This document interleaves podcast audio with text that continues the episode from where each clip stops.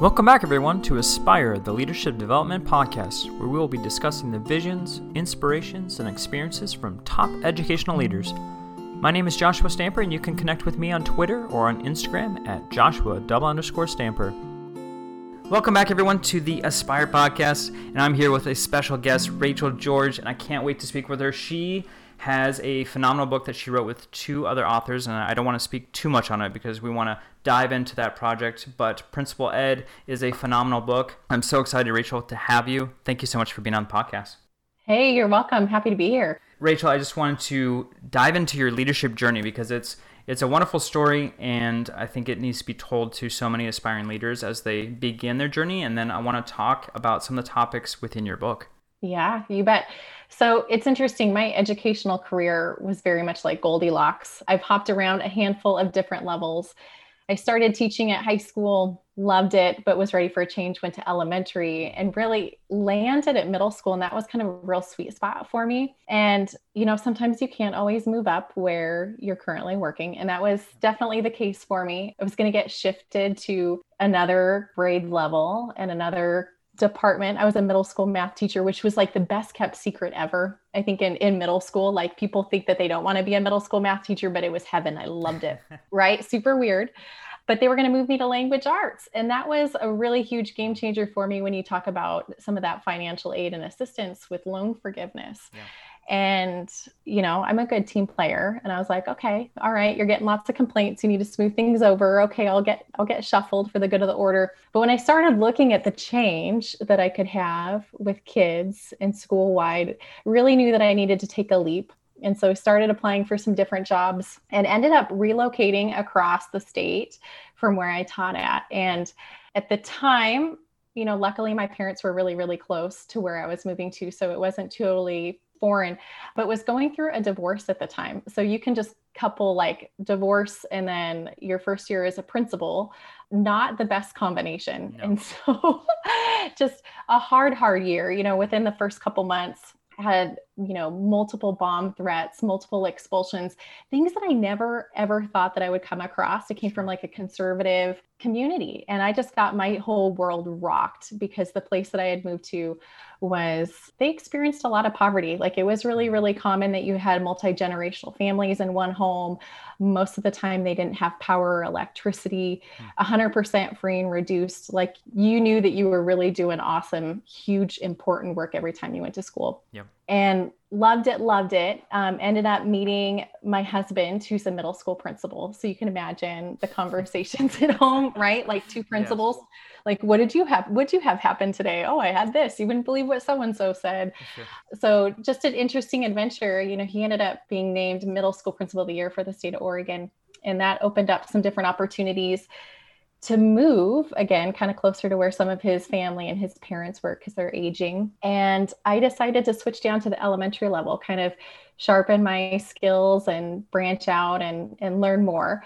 And I got to tell you, it's like the best place ever. I mean, I love middle school, but like I was not used to getting hugs all the time and the high fives, and I felt like a rock star. Uh, it was just an unbelievable change. And so I've been at the elementary level. This is year seven, uh, year ten as a principal, and love every single moment. I feel like I'm making a difference and living the dream. But I got to tell you, there's been lots of bumps, bruises along the way, and sure. dumpster fires that we have to sort through. But when it all comes down to it, it, it makes a huge difference for kids, and it makes a huge difference for staff. So Rachel, the main thing I've gotten from your story is change. There's a lot of change mm-hmm. that you've gone through in your experience. And for those who have maybe been on their own campus for a really long time and are scared to potentially move to another campus or maybe move from a different level. Like like you said, you've been at high school, middle school, and elementary. What would you say to those folks that are looking maybe for change in leadership but are scared to move from their building? You know, there's a lot of that for sure. And I think it's important to acknowledge that there's lots of leadership opportunities out there if you're willing to take that leap and that jump. And if you're always sitting there waiting for it to happen to you, you might be waiting a while. Yeah. And so you really have to jump in and take advantage of the opportunities, really kind of put yourself out there. If you have a strong enough drive to lead and you really want to do it and you feel it in your heart and soul, there's there's opportunities and places. And if it's not the timing um, and it's not working out where you're currently at, you know, look elsewhere. And actually, it while it pushes you and it makes you feel uncomfortable, it actually will grow you in more ways than you anticipate. And it'll make you more well-rounded with your personality, with your strengths. And there's so much power in being able to see how different places do things, because I think sometimes when you're staying in one spot for a long time, and maybe you don't have a lot of folks coming in from the outside, or you're not connected nationally, your vision and your mindset can be pretty narrow at times. And I think that there's a lot of different creative ways that you can do things and still be stellar at your job and make a positive impact. And you're missing out on some of those pieces if you're not connecting and you're not jumping. So I would say count down like Mel Robbins would say, and just jump five, four, three, two, one, and go. I can't tell you how much I've grown through different experiences. Like you said, you know, you've been at the Title One schools, or you've been to schools where they're very well off, and you know, the different levels between high school, middle school, and elementary are very vast. They're like totally different Huge. Worlds. With kids and imagine. Staff. Yes, right? And parents. And that experience, I, I'm I'm guessing, has been invaluable to you. I want to talk about purpose, because I think I think it's such a huge topic, because I feel like a lot of times leaders are so driven by their goals and where they want to go that sometimes they lose that identity of their purpose. And so why is that so hard for leaders? And why is it important to clarify our purpose? Great question.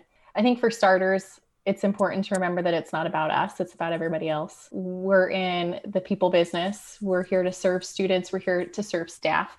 And as soon as that shifts to where it's all about us, and maybe we're, you know, us moving forward in our career or opportunities happening to us or for us and trying to create that, I think that's where we really get off track. Mm-hmm. And the why that I find myself always coming back to is being able to really open up doors and opportunities for students so they can do whatever they possibly want come high school and when they graduate, whether they want to go to college, whether they want to go to a vo-tech school, whether they want to cut hair, whatever the case might be.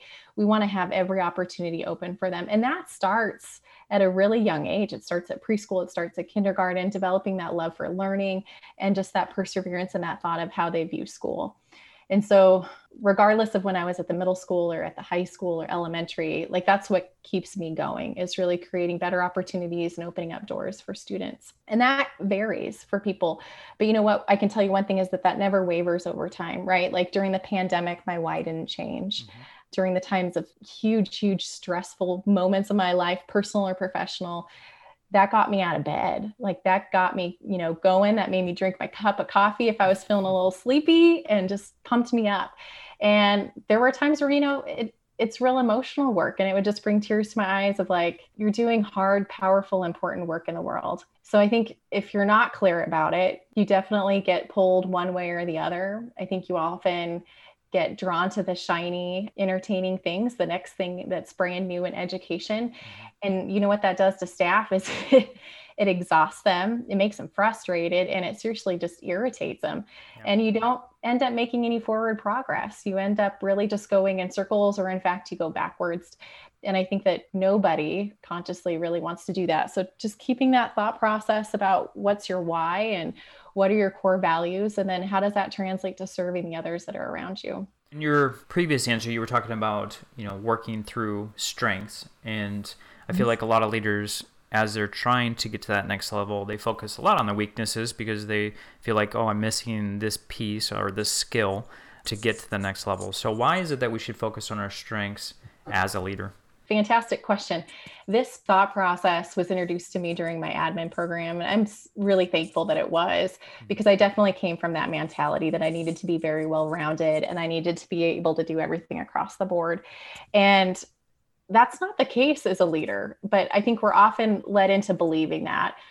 And I think that we think we're more marketable. But in fact, if you can just own who you are and like be okay with that, and really work to the positive end of that, you're going to be so much better off, because you can't spread yourself so thin, and you're not going to be a super awesome leader. You're going to have some really weak skills or just know stuff at the surface level. You're so much better off surrounding yourself with people where that's their expertise and that's their passion. And when you really put those people in those places, it inspires them, it motivates them. They have the autonomy, they have the drive, they have the interest. So you end up with a more healthy, positive team overall than if you were trying to do it all and it's not not your wheelhouse. You know, and in the book, I talk about budgets and can I can I manage a budget? Yeah, I sure can. Do I understand the codes? Uh-huh. Did I take the class? Yep, yep.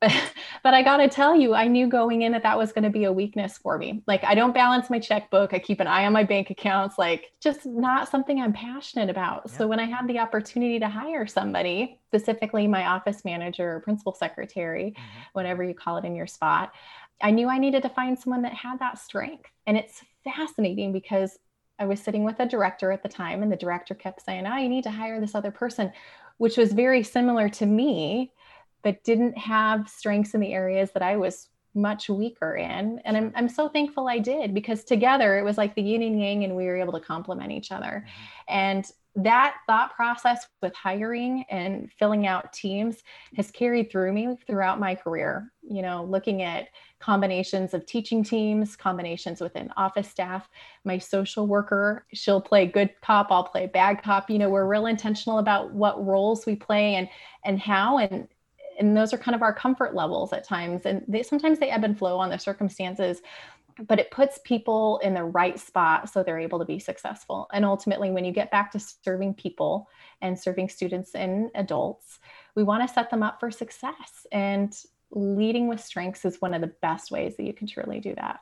Yeah, I love the idea of constructing around your weaknesses, because when you're going through that hiring process, it's pretty natural to gravitate toward people who have similar strengths as you. You probably get along more with them in, within the interview process, but it may not be the best thing for your campus or for your students. So um, I love mm-hmm. that, that piece that you provided as far as the office manager.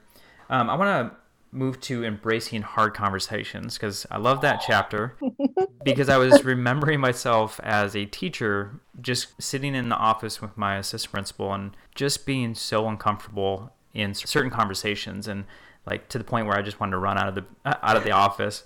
And she told me, you need to be comfortable with the uncomfortable.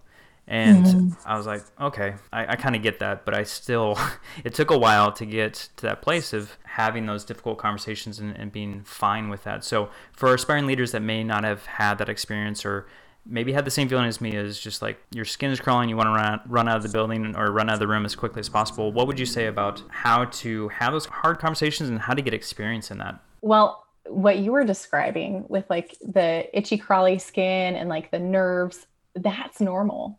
And I think that that's sometimes something we don't talk about.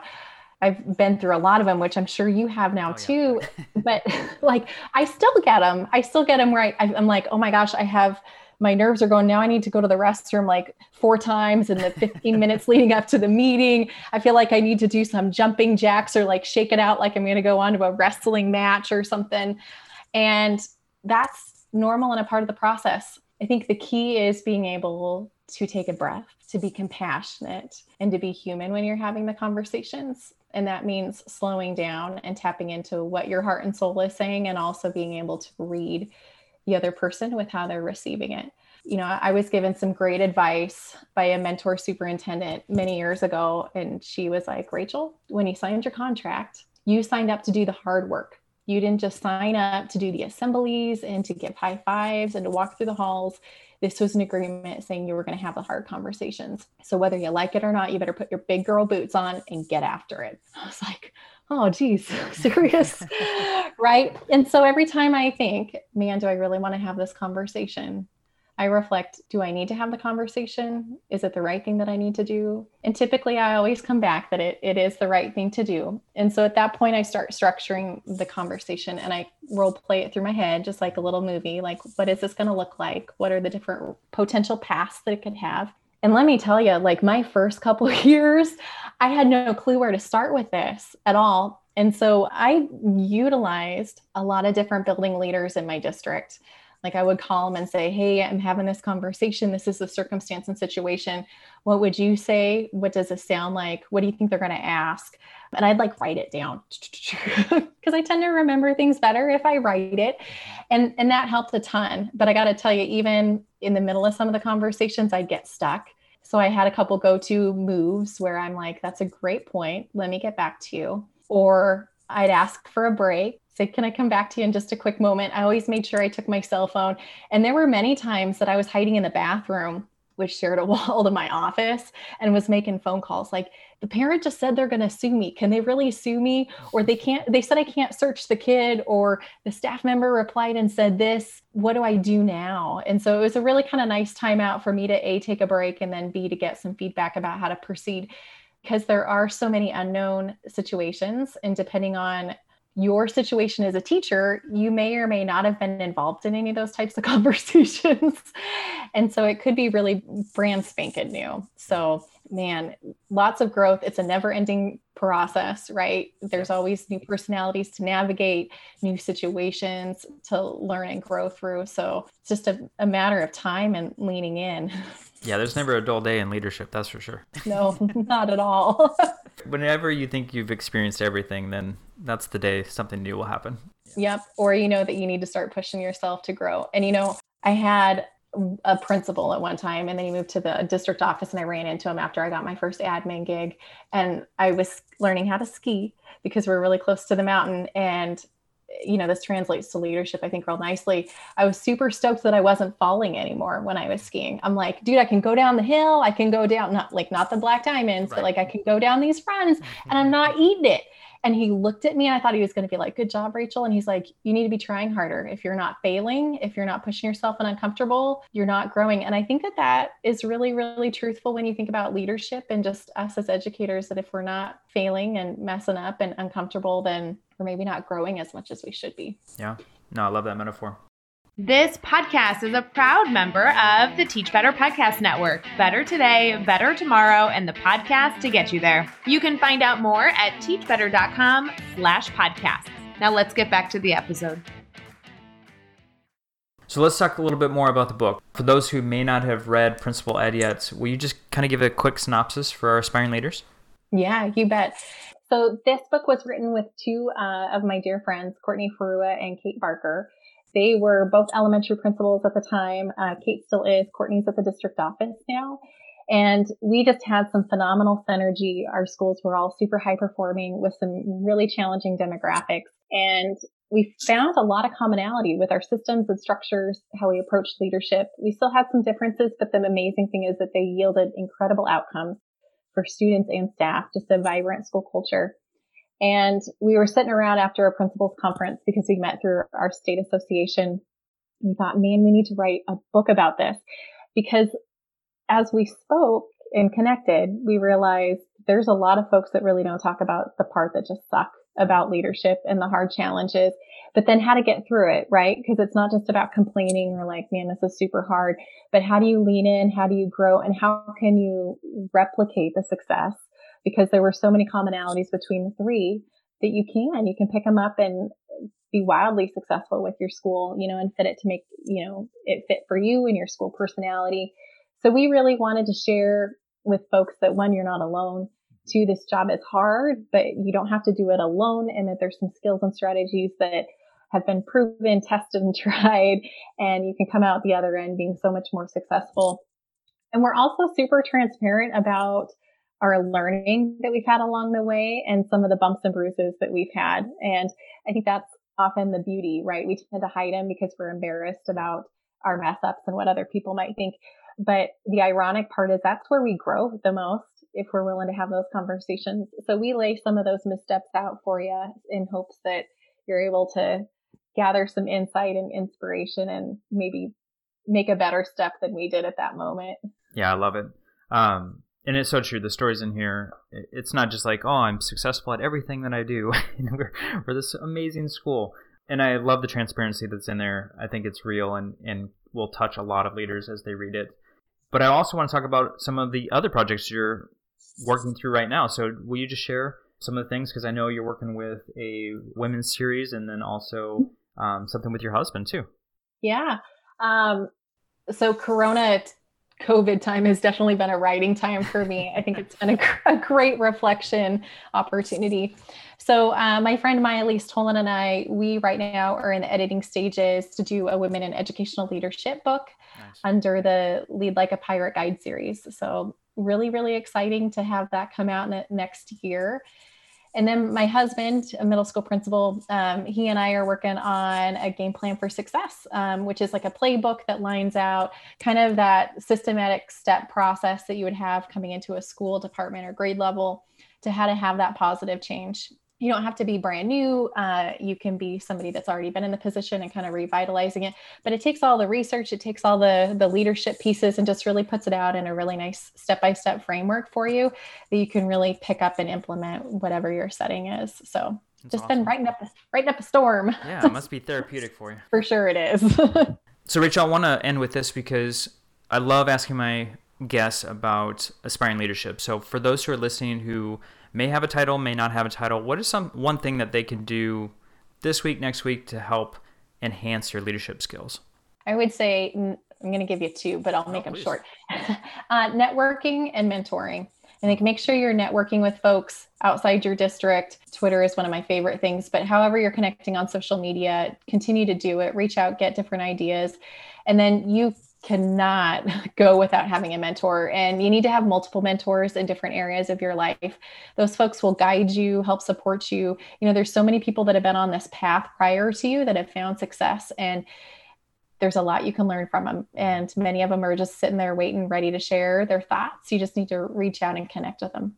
So I want to touch on that, the mentorship piece, because I think it's too important just to leave alone. So you said have multiple mentors. So mm-hmm. I've done that in my own life, but I know a lot of folks where they've had one, they've been with them for many years. Why is it important to not just have one to focus on, but you know, what are some other benefits to having multiple mentors? For starters, it's it's really positive if someone has one mentor to start, and especially if they have a, a really long history. I think that that's super, super positive. But I would encourage the person to really look at the different perspectives that somebody could offer, right? It's, again, going back to that strengths perspective, that it's super hard to be like super well-rounded and really, really strong in all aspects. And so the more mentors you have that are slightly varied in the different roles and perspectives that they provide, the more well-rounded you will be, and the more that you'll be able to see your blind spots, the things behind you, in front of you, and to be able to help navigate. It's kind of like when you're doing your capstone project or any data analysis and you're looking for triangulation, right? You want different perspectives, different vantage points, or if you're lost in the woods, right? Like I'm up in Oregon in the woods, like you don't just take a compass reading from one point, you know, you take a bearing shot from different locations. So you can make sure to have a really good understanding of where you're at and what your next step forward is. And then the best step forward, right? Because there's many steps you can make. They just might not all be in the same direction or the best one for you. Mm-hmm. So, you know, I have many personal mentors, lots of different perspectives when it comes to leadership mentors, you know, and folks at different levels. So I have, you know, mentors that are at the secondary level while I'm at the elementary, folks that are at the district office, and then even superintendents, you know, maybe one day that's where I'll end up, you never know, but yeah. Just learning and understanding those bigger, broader perspectives, it's huge. And I'd encourage you, if you're a brand new leader, to also realize that you can mentor people that are coming up through the system, or also you can provide guidance to folks that have been in the business for a long time. And that was a huge shock for me. Like my first year as a principal, I had folks that were calling me and asking my opinion. And I was like, are you crazy? Like, do you not have anyone else to talk to? Because I don't know what I'm doing here. But it was fascinating hearing their perspective. They wanted to hear my perspective and my thoughts because I was new. I was, uh, you know, with fresh, a fresh set of eyes, came out of a different program than they were or had been through. And to be able to share and collaborate on those ideas, it's powerful. So you said people called you and you said, do you have no one else to talk to, right? Totally did. I actually told my secretary that, like, you wouldn't believe this. This other middle school principal just called and asked me what they thought. Like, who, do they know who they're asking? I've only so, been in this job like three months. So there are people out there, though, that don't have anyone to call for mentorship, right? So if mm-hmm. there's someone listening right now and they're like, I have nobody on my campus that either will be my mentor or I don't want anyone on my campus to be my mentor, where would they go? I was in that boat when I switched to the elementary level. There was one person in the state of Oregon that I really admired and respected. So I reached out to her and I knew her ahead of time. But outside of that, I was at a loss. Mm-hmm. So Twitter, in fact, was probably my best wheelhouse in terms of being able to get folks um, connected and to be able to figure out what they were doing and how they were doing it. And, you know, I didn't meet them really face to face until like years down the road, but folks were just so willing and able and happy to share ideas that it was literally just me getting outside of my own way and comfort zone and saying, hey, Amber Thiemann, can you help me with this? Hey, Melinda Miller, like, uh, what, what did your ice cream social or your back to school night look like? Mm-hmm. And part of it was like Twitter stalking. And then part of it was like reaching out and interacting with that, you know, D M or that reply back. So, I mean, Twitter's Twitter's been my deal. So that's yeah. been a big saving grace. So. Well, you named off some amazing leaders. Both have mm-hmm. been on the Aspire podcast, and we just talked about connecting on social media. So how can our listeners connect with you? Yeah. So on Twitter, I am Doctor Rachel George, and then same thing on Instagram, and then Facebook is just Rachel George. So, awesome. And my website is d r rachel george dot com. So all, all consistent. Very consistent. And so we'll have all of those links in the show notes, and also a link to get the book, Principal Ed. And I just wanted to thank you, Rachel, so much for joining me this evening on the Aspire podcast. Thank you.